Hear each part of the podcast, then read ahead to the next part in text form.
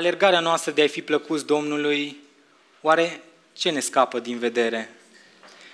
Cred că au zis foarte des de oameni care fac slujiri uimitoare. Misiuni prin Africa, plantează biserici pe alte continente, fac evangelizări unde participă o grămadă de oameni, dar care își neglijează în mod considerabil familia. În mijlocul uh, acestor lupte își neglijează cu adevărat uh, pe cei din casa lor și uh, această greșeală nu o fac doar astfel de oameni care fac aceste slujiri uimitoare, de care suntem impresionați de multe ori, ci o facem și noi atunci când nu ne înțelegem bine chemarea, responsabilitățile, sau când focusul nostru este pe tot felul de alte lucruri care ne distrag și ne fac indiferenți la pericole. Ne scot din starea de vigilență, de, din starea de alertă. Iar astăzi vom privi la o biserică care face față cu brio în situații extrem de grele, de martiraj. O biserică care în mijlocul prigoanelor, care vin din partea închinătorilor la idoli, rămâne credincioasă Domnului și îl mărturisește pe el. Uimitor! Dar care rămâne indiferentă, parcă lipsită de interes când în mijlocul ei, când în familia bisericii, se strecoară oameni cu învățături false, în prezența cărora biserica ar merge spre ruină. Astăzi vom continua seria noastră de mesaje din Apocalipsa și vom privi la biserica din Pergam. Așa că haideți să deschidem la Apocalipsa, capitolul 2, și o să citim de la versetul 12 la 17. Cuvântul Domnului spune astfel. Îngerul lui bisericii din Pergam scriei. Acestea sunt cuvintele pe care le spune cel ce are o sabie ascuțită cu două tăișuri. Știu unde locuiești, acolo unde este tronul lui Satan. Tu te ții strâns de numele meu și nu ți-ai negat credința în mine. Nici chiar în zilele când Antipa, martorul meu credincios, a fost ucis la voi, acolo unde locuiește Satan. Am însă câteva lucruri împotriva ta. Ai acolo câțiva care urmează învățătura lui Balam, care l-a învățat pe Balac să pună o capcană înaintea fiilor lui Israel, și anume să mănânce ceea ce este jertfit idolilor și să prea curviască. Tot așa și tu. Ai câțiva care urmează învățătura Nicolaiților. Pocăiește-te deci, dacă nu, voi veni curând la tine și mă voi război cu ei cu sabia gurii mele. Cine are urechi să audă ce zice bisericilor Duhul. Celui ce învinge, îi voi da mană ascunsă și voi da o piatră albă pe care este scris un nume nou, pe care nu-l cunoaște nimeni în afară de cel care îl primește. Amin. Știți care este primul lucru pe care îl fac când primești ceva în poștă? Și mă gândesc că asta este ceea ce face majoritatea dintre noi. În primul rând mă uit la cine a fost expeditorul, de unde vine coletul sau plicul respectiv. Nu mă uit nici măcar la suma care apare pe plic. Fac asta doar după ce văd că e de la Ion Gaz și închei cu rugăciune.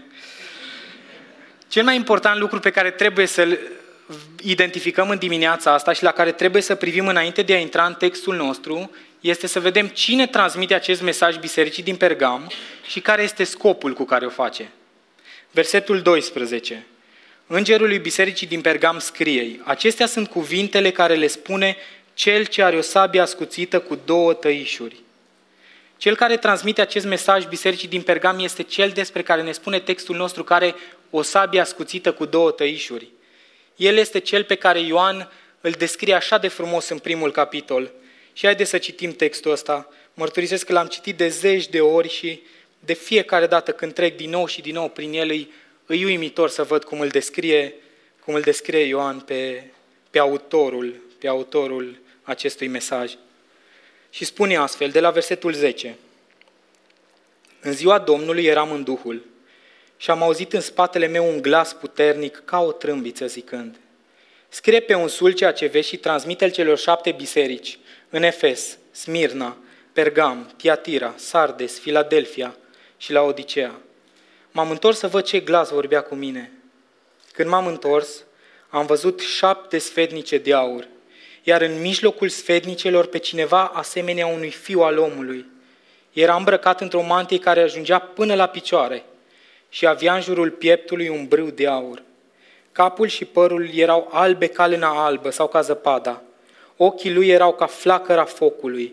Picioarele lui erau asemenea bronzului încins ars în cuptor, iar glasul lui era asemenea vuietului unor ape mari.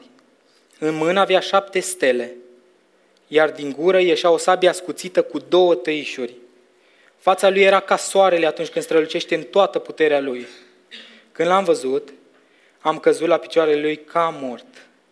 El și-a pus peste mine mâna dreaptă și mi-a zis, nu te teme, eu sunt cel din tâi și cel de pe urmă și cel ce trăiește. Am fost mort, dar iată că sunt viu în vecii vecilor. Eu am cheile morții și ale locuinței morților.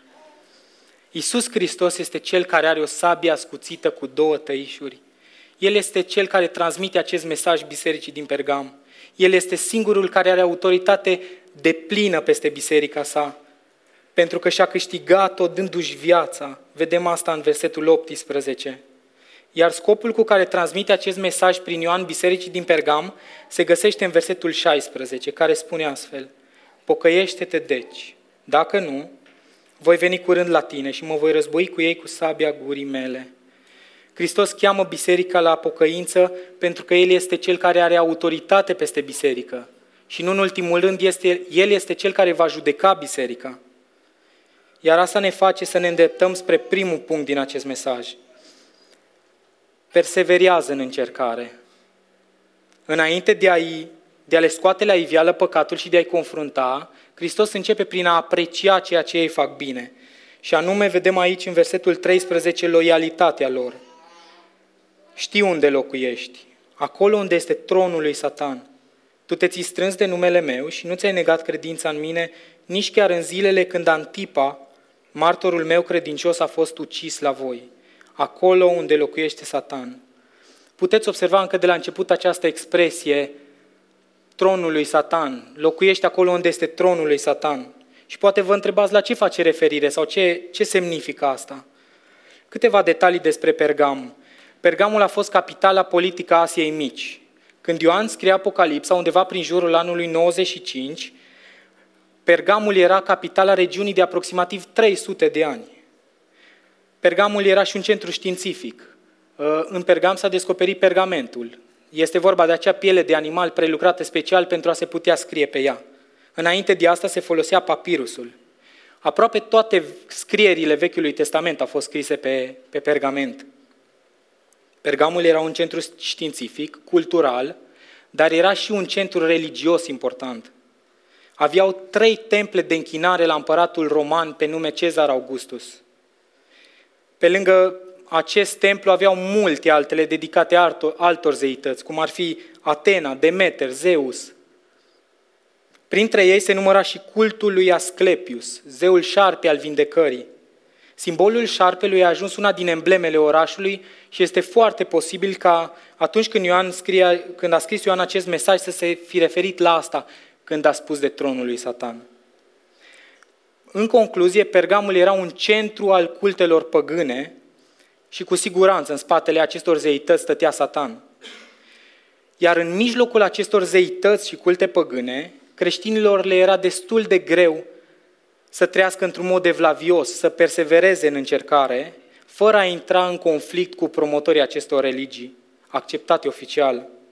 În ciuda domiciliului lor în mijlocul păgânismului, în care aceste religii erau recunoscute într-un mod oficial, cuvântul lui Dumnezeu ne spune că acești credincioși se țineau strâns de numele Domnului și nu își negau credința în El.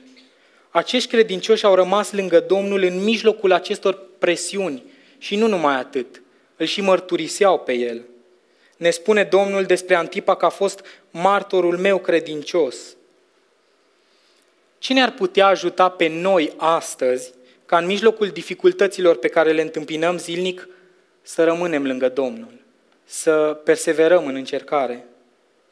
Primul lucru pe care trebuie să-l conștientizăm este că tronul lui Hristos este deasupra tronului lui Satan. Chiar dacă în Pergam aceste religii erau recunoscute într-un mod oficial, iar cei ce îl reprezentau pe Satan profitau de autoritatea pe care o aveau și persecutau credincioșii, vedem asta în moartea lui Antipa, ei vor fi înșiși judecați de Hristos în ziua judecății. Aceasta poate fi o reală încurajare pentru noi astăzi când trecem prin diferite încercări. În acea zi Hristos va face dreptate. Cu siguranță mulți dintre voi ați fost puși în situații în care ați fost bajocoriți, poate la locul de muncă sau în diferite alte contexte. de oameni care sunt sub stăpânirea celui rău și care au abuzat în anumite situații de autoritatea pe care o aveau, asuprindu-vă, râzând de voi. Hristos va face dreptate și lucrul ăsta, dacă îl conștientizăm, schimbă așa de mult. Tronul lui Hristos este deasupra tronului lui Satan, chiar dacă îi vedem atât de clar influențele în lumea aceasta. Hristos este Cel care are o sabie ascuțită cu două tăișuri. El are ultimul cuvânt în orice situație. Chiar dacă suntem pe teritoriul celui rău, tronul lui Hristos este deasupra. De El trebuie să ne temem într-un mod ultim, nu de oameni sau de cel rău. Daniel 2, de la 37 la 38, subliniază foarte frumos domnia lui Hristos peste toate lucrurile și spune astfel, Tu, împărate, ești împăratul împăraților, căci Dumnezeul cerurilor ți-a dat o împărăție, putere, măreție și glorie. El ți-a dat în mâini pe oameni oriunde locuiesc ei. Ți-a dat fiarele câmpului și păsările cerului și te-a făcut stăpân peste toate. Tu ești deci capul de aur. Primul lucru pe care trebuie să-l învățăm în dimineața aceasta este că Domnul nostru Iisus Hristos are autoritate absolută în viața noastră. Credem noi asta? Lucrul acesta se poate vedea foarte ușor când în viața noastră vin dificultăți, bat jocuri, boală. Atunci poți vedea dacă acele lucruri pe care le mărturisești despre Domnul sunt cu adevărat convingeri transformatoare. În concluzie, Hristos îi apreciază pe creștinii din Pergam, care, în ciuda domiciliului lor în mijlocul stăpânirii lui Satan, se țineau strâns de Domnul și nu-și negau credința în El. Perseverau în încercare. Chiar și în astfel de zile în care Antipa, martorul credincios al Domnului, a fost ucis. Chiar și în zilele martirajului. Mi se pare extraordinar să rămâi credincios Domnului și să-L mărturisești pe El, fiind conștient că o să mori și să faci asta. Dragilor, lumina și întunericul nu pot locui împreună într-un mod pașnic. Cine trăiește vlavios pentru Domnul va fi persecutat, bagiocorit, poate chiar umilit mai devreme sau mai târziu de oameni care sunt sub stăpânirea celui rău, cel care se împotrivește mereu planurilor lui Dumnezeu. Al doilea lucru care, care trebuie să-l conștientizăm este că încercarea este o consecință naturală a vieții de credință. Nu ar trebui să ne așteptăm la altceva în afară de asta.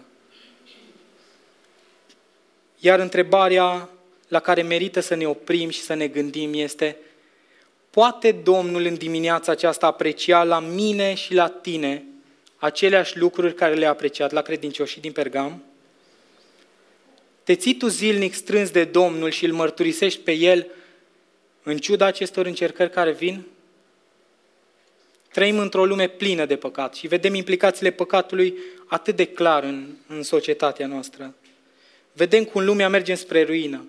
Chiar dacă contextul păcatului s-a schimbat, obiceiurile nu mai sunt ca cele din vechime, luptele de natură spirituală parcă sunt tot mai mari. Și întrebarea rămâne, perseverezi în încercare? Vom trece la cel de-al doilea punct din acest mesaj, și anume, ia atitudine în încercare. Biserica din Pergam a făcut față cu brio presiunilor din exterior dar nu a făcut față și celor din interior. Păcatul bisericii din Pergam este că nu lua atitudine. Satan atacă în diferite moduri, uneori prin lupte din exterior, la care tindem să fim mai vigilenți, mai atenți, alteori vin atacuri din mijlocul nostru, care sunt mult mai neașteptate și dureroase. Credincioșii din Pergam erau atât de preocupați să facă față acestor presiuni, încât ne spune textul nostru că erau câțiva între ei care urmau aceste învățături străine. Ar fi fost totul super dacă textul nostru s-ar fi oprit aici la aprecierea lui Hristos față de, față de biserică, dar va trebui să mergem mai departe și să privim și la mustrarea pe care Domnul Hristos o adresează atât bisericii din Pergam, cât și nouă astăzi. Versetul 14 și 15. Am însă câteva lucruri împotriva ta.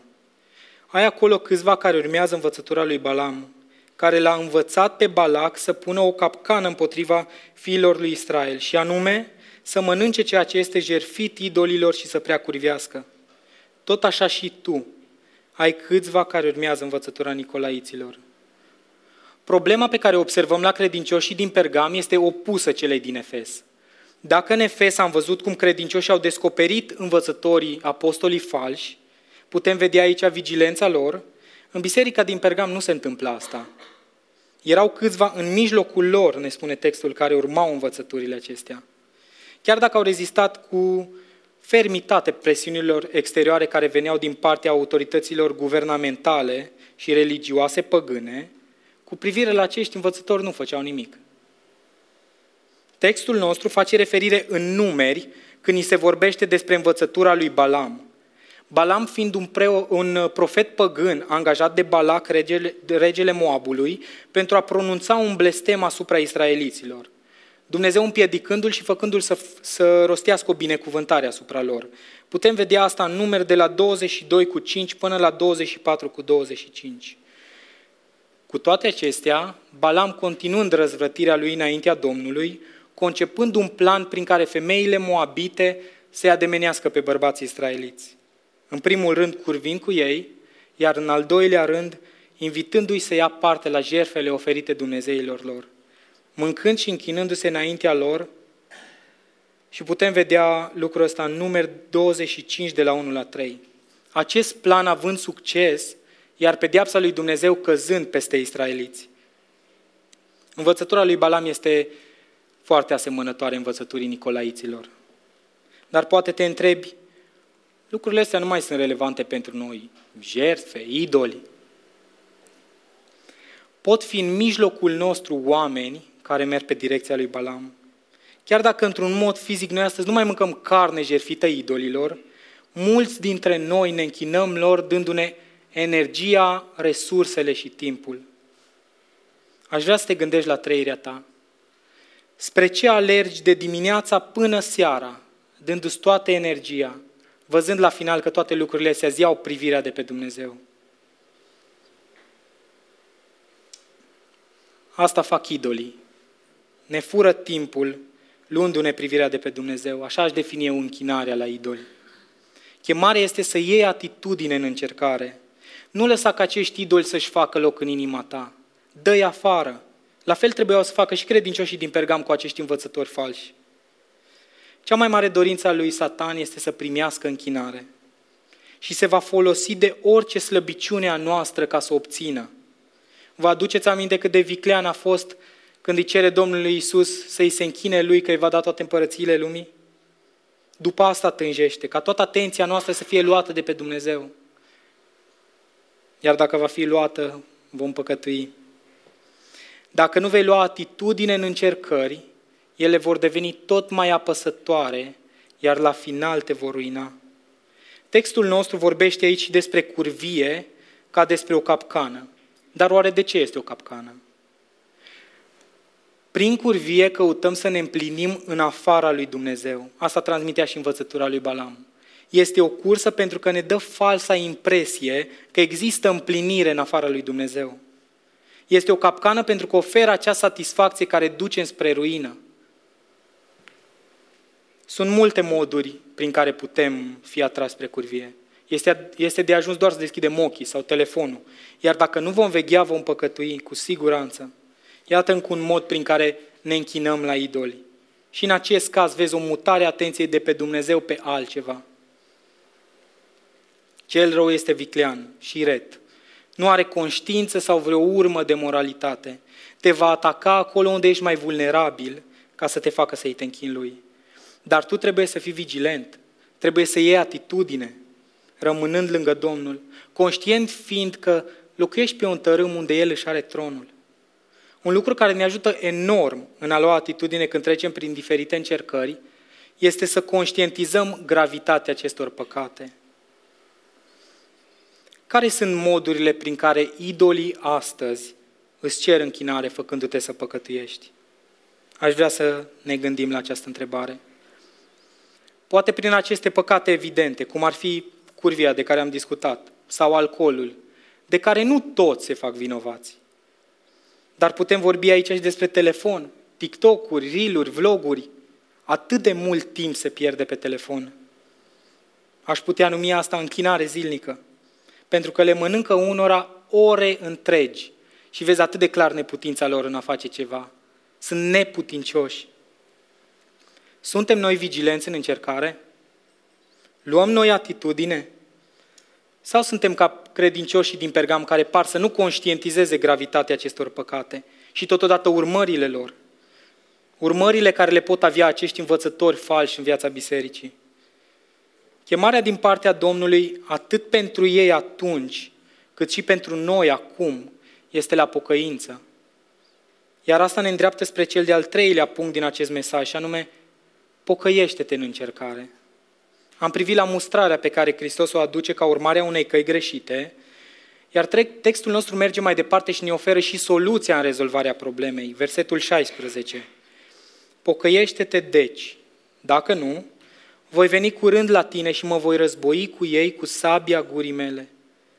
Nu este adevărat că cele mai mari căderi le avem în, în mijlocul acestor încercări? În încercare suntem cei mai vulnerabili.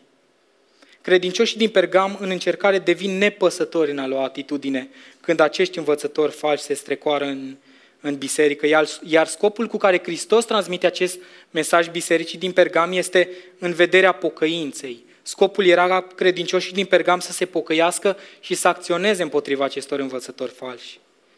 Și pe noi ne cheamă Hristos în dimineața aceasta să fim vigilenți la oamenii care s-ar putea strecura printre noi aducând învățături false, dar totodată este și o chemare la pocăință dacă deja urmăm aceste învățături sau dacă trăim în idolatria de care am discutat mai devreme.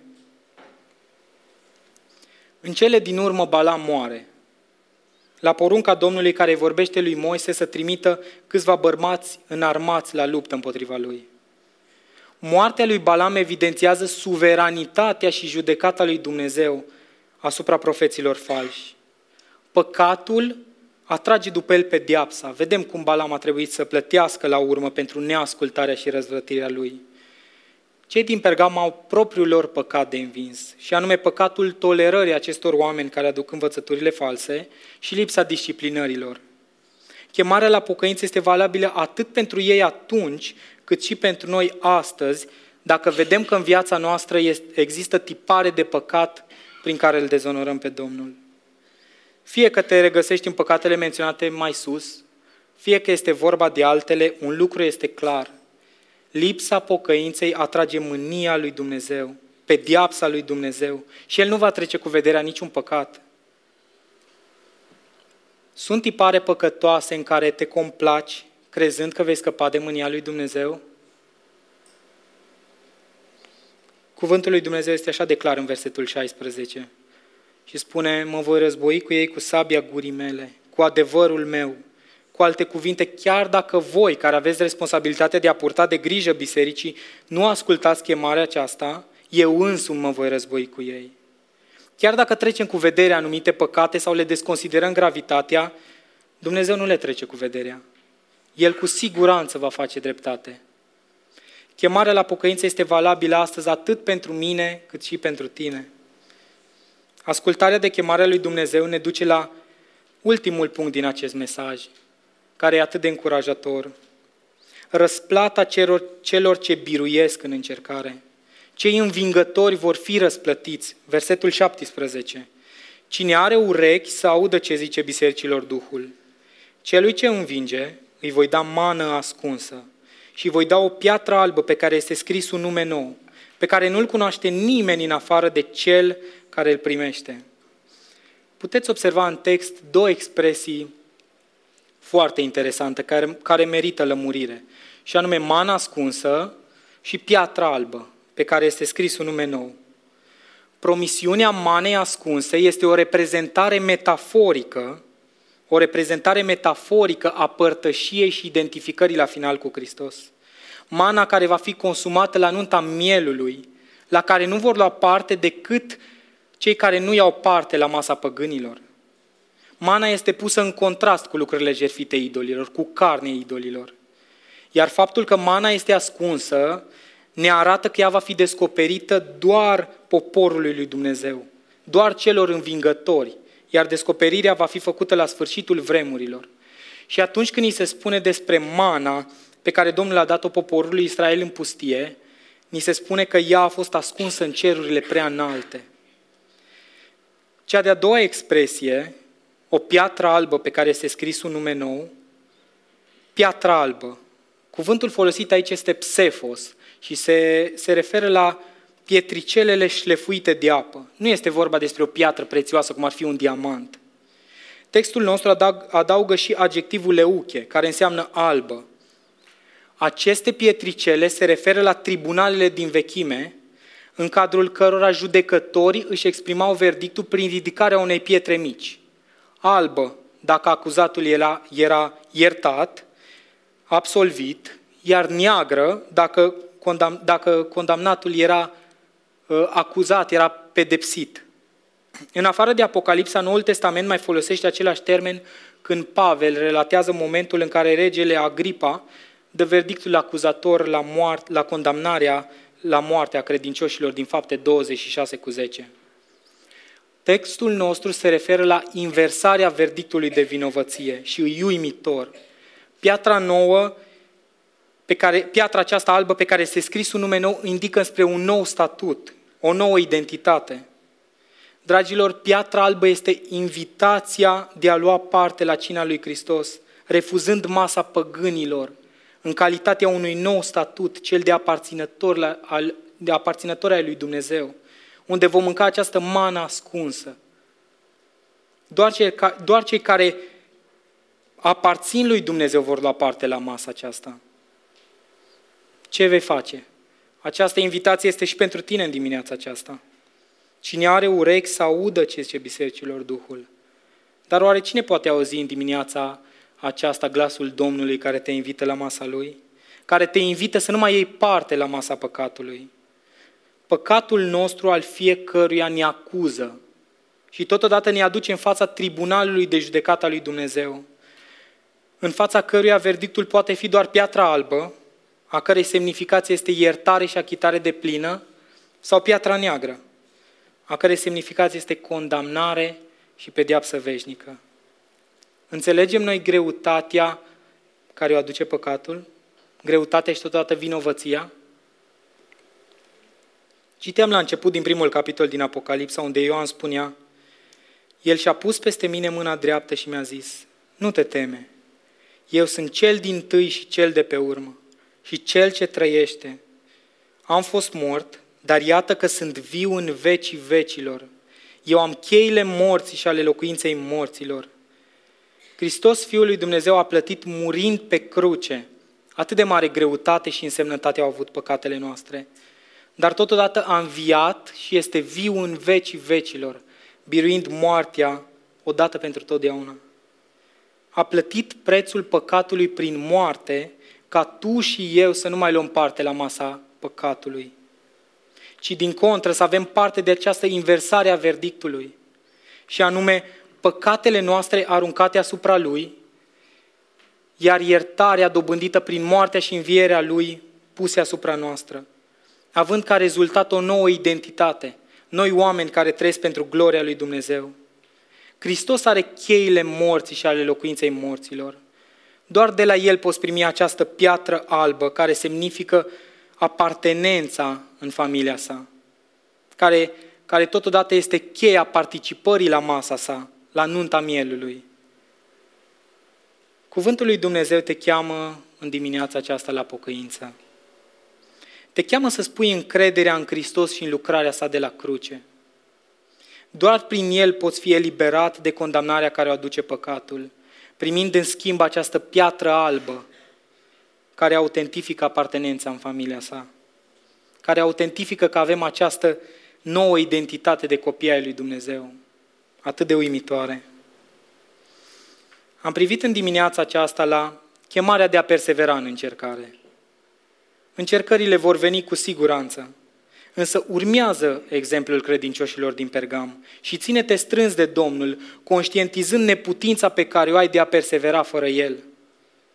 În al doilea rând, e atitudine în încercare. Nu lăsa ca acești idoli să-și facă loc în inima ta. Dă-i afară. La fel trebuia să facă și credincioșii din Pergam cu acești învățători falși, conștientizând efectele pe care le are păcatul în viața, în viața noastră, în viața lor. În al treilea rând, pocăiește-te în încercare. În mijlocul încercării ne vedem atât de clar neputința și păcatul, conștientizează gravitatea păcatului și totodată că în fața dreptății și sfințeniei lui Dumnezeu, niciun păcat nu va fi trecut cu vederea. Iar în al patrulea rând, cei biruitori în încercare vor fi răsplătiți. Hristos a biruit păcatul odată pentru totdeauna. Și doar prin El poți fi biruitor. Doar de la El poți primi această piatră albă care semnifică iertare și achitare de plină. Și care totodată atestă că ești copilul lui Dumnezeu.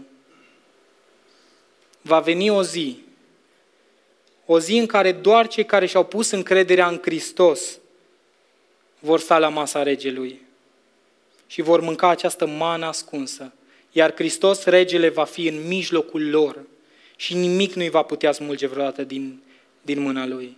Dragilor, această zi va veni, cu siguranță va veni. Amin. Haideți să mulțumim Domnului și pentru cuvântul acesta. Doamne, te lăudăm, te lăudăm că ești vrednic de toată lauda. Îți mulțumim că datorită lui Hristos am avut parte de această inversare a verdictului. Îți mulțumim că păcatele noastre au fost aruncate asupra Lui, iar iertarea dobândită prin moartea și învierea Lui au fost puse asupra noastră și ne bucurăm astăzi de identitatea nouă pe care o avem. Și mărturisim, Doamne, că dacă nu ar fi fost lucrarea Fiului Tău, niciunul dintre noi nu te-am fi cunoscut pe Tine.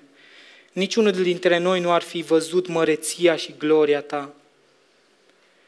Dar totodată mărturisim că sunt situații în viața noastră în care suntem defocusați, în care prioritizăm alte lucruri și pierdem din vedere lucrurile cu adevărat importante. Ajută-ne, Doamne, să fim vigilenți, să veghem.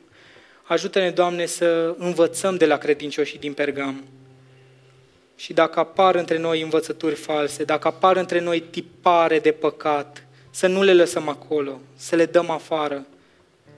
Te rugăm așa de mult Dă-ne har, mărturisim că depindem de Tine. Te rugăm așa de mult ca odată plecați din locul acesta să ne ajut să strângem cuvântul Tău în inima noastră și să nu păcătuim împotriva Ta. Iar în toate, Doamne, vrem ca numele Tău să fie slăvit și toată gloria să fie a Ta. Numele lui Isus. Amin.